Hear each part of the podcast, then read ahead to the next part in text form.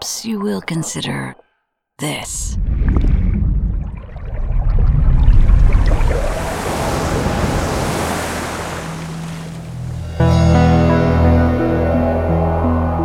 A still, windless sea. Dire prospects for a vessel becalmed this far from land. The anxious crew can only wonder, how long?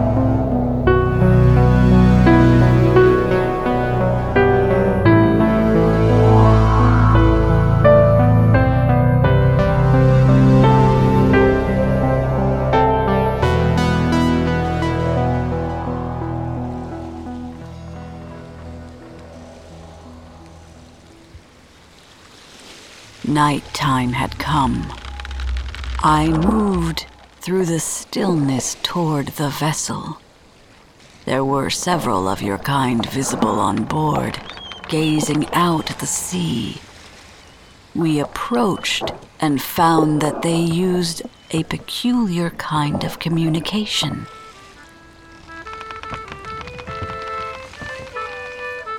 That's fine, Jack. Keep up with the serenade. You'll draw the fish in right earnest. Would that were so easy. If we're to be windless, at least we can be vouchsafed a wheel or two.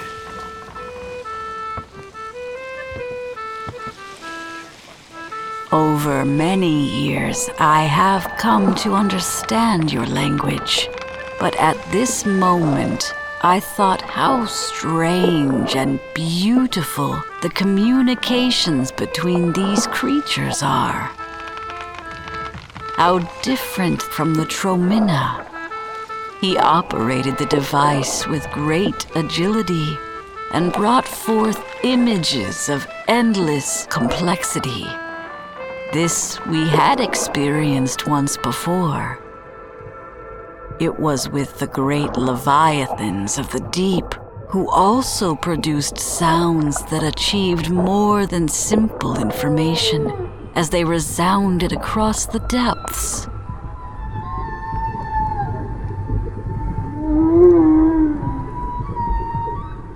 In order to see if we could draw the substance we need from your bodies, we required the mantling. It is what allowed us to anchor with the Tromina. Pieces of the same rock that brought us across the void begin to vibrate beneath the sea, causing a sonic disruption of the atmosphere. A rift opens in the blue mantle through which my kind travels, carrying us over into your dimension. This is when we discovered that your kind do not sense the change.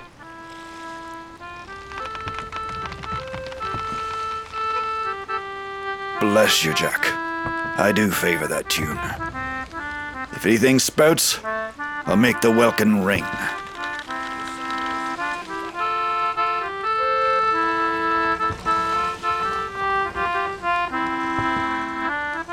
For the Tromina, the mantling was a known and welcome experience.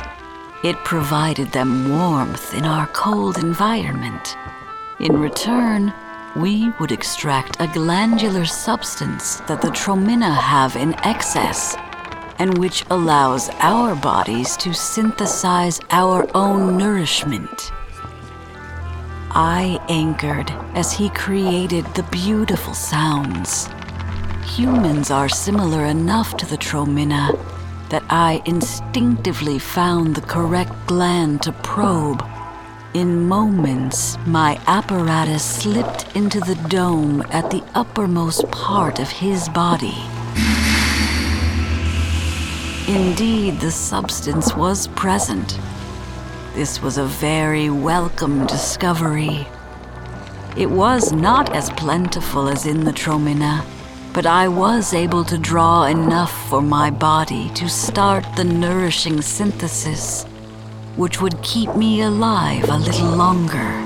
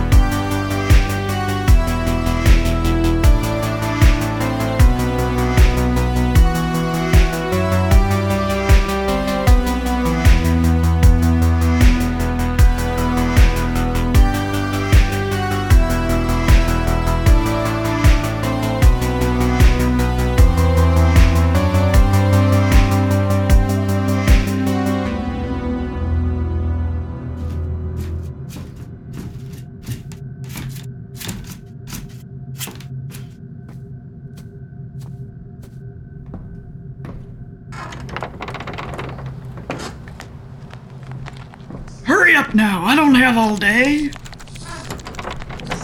Come on, over by the wall there. Get over there. Stay on your side of the room. You smell like 3-day-old fish heads.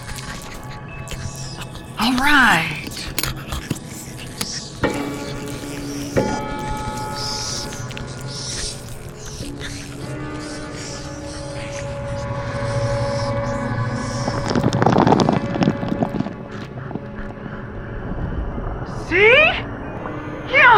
Get what you came for.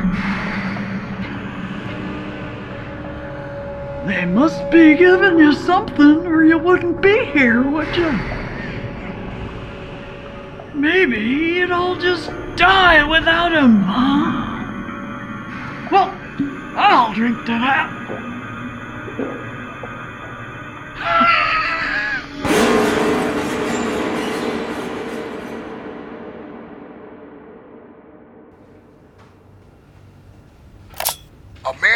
Walter, assuming you were even receiving these tapes, this is pretty raw.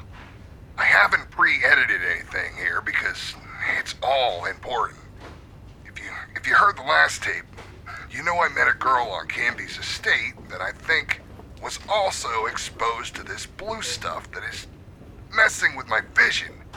And, well, it's really screwing me up. It's hard to be sure what is real sometimes. If this girl is going through anything like that, I need to find out. I searched for her the other day with no luck. Then today... Can I help you with something? Oh no, I'm just waiting for Amanda. She and I were going to have a meeting. You know, about the lake. I have some really good information for the show, because I live right near Lake Drive, and I've been hearing, like, a voice sometimes. And I usually... It's Willow. Okay. Well, I think she'll be here soon. Yeah, I know. My name's Amelia. I've been working here at WQZR for years. When I die, I'm totally gonna haunt this place.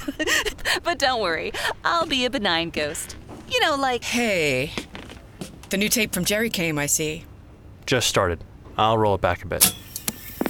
Anyway, I'll let you get back to your work. Amanda, I'm here, so we can have our meeting whenever you're done. So, how does he sound? Okay. See you then. He doesn't sound too good. Is corporate doing anything about this?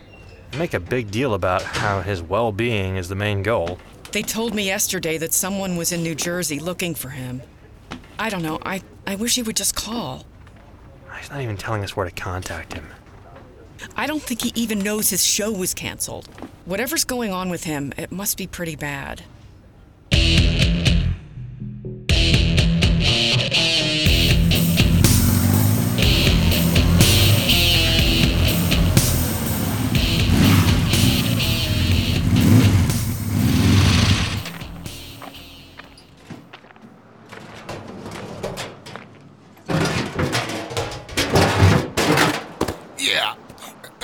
Probably not too safe.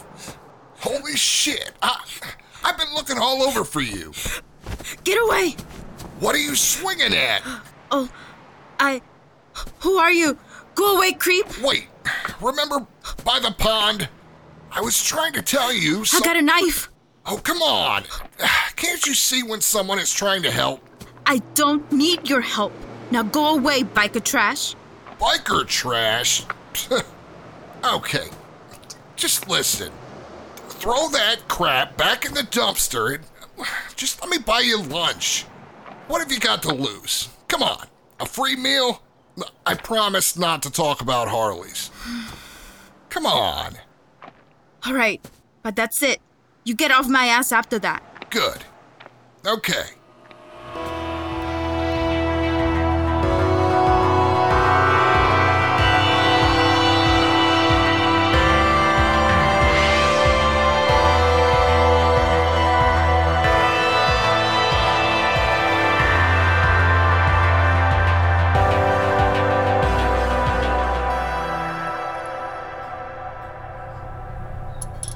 tuna club, and cheeseburger, fries, and Coke.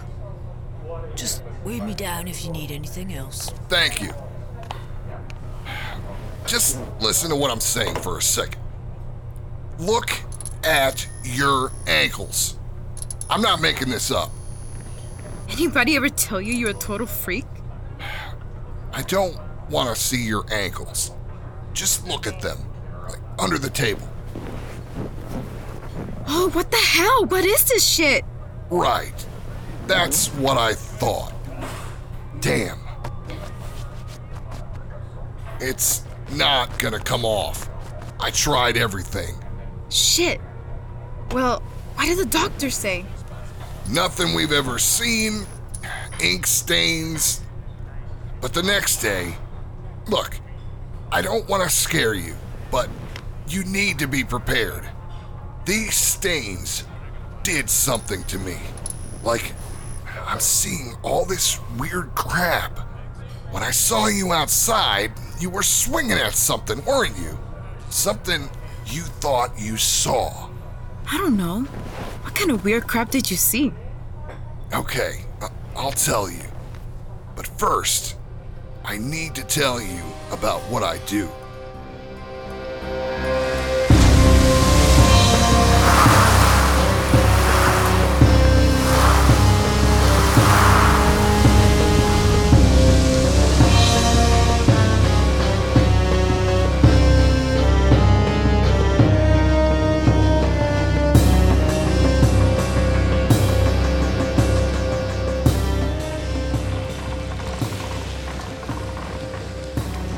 Over the course of that night, each of us anchored onto several of your kind. Each different individual anchor brought a distinct set of desires, dreams, frustrations. Just before folding back into our dimension, I anchored once more. He had been walking the decks of the ship somewhat anxiously. He wore different vestments as well. He stopped at the edge of the vessel to look out across the still sea.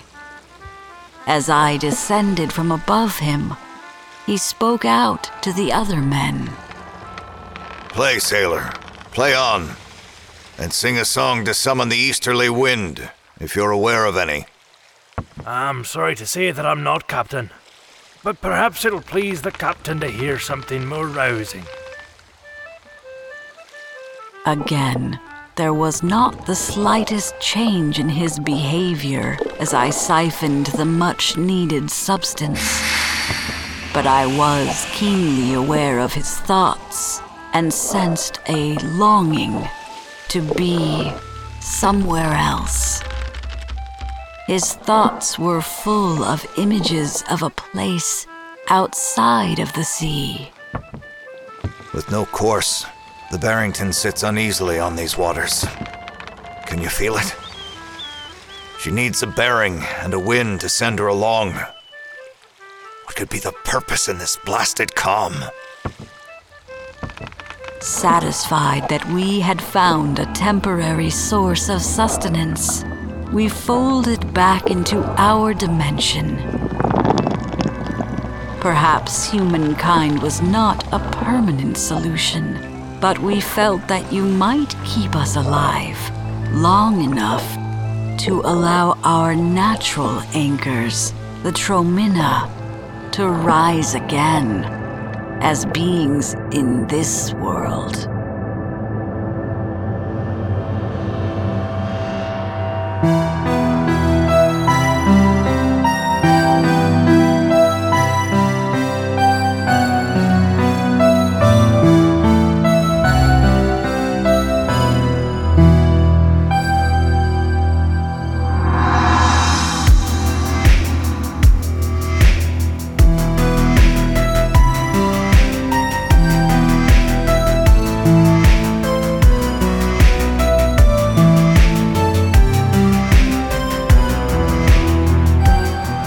Thanks for listening to Season 2, Episode 3 of Under Dead Water. Our cast this week was Aaron Lillis, Graham Rowett, Brandon Duke, Clayton Romero, Noah Graham, Amanda Goodman, Bonnie Bogovich, Matthew Bird, Stephanie Booker, Tamara Yadow, and Chris Burke. Music is by Glomag. Concertina performed and recorded by Brendan Ratliff. Sound design is by Clayton Romero and Chris Burke. We'll be uploading new episodes every other Wednesday with our Twitch stream on In Between Wednesdays. This is where we talk about all things Mandible Judy with the cast, crew, and guests. You can view it on twitch.tv/Mandible Judy or hear it on our Discord. See the show notes for details. We'd like to take a moment to ask you to please consider supporting our show on Patreon. For as little as $1 per episode, you'll be eligible for some cool rewards. Go to patreon.com/Mandible Judy for details and help us keep the story going. We're on Instagram, Twitter, and Facebook, and the show is available on iTunes and all major streaming platforms. See you in 2 weeks.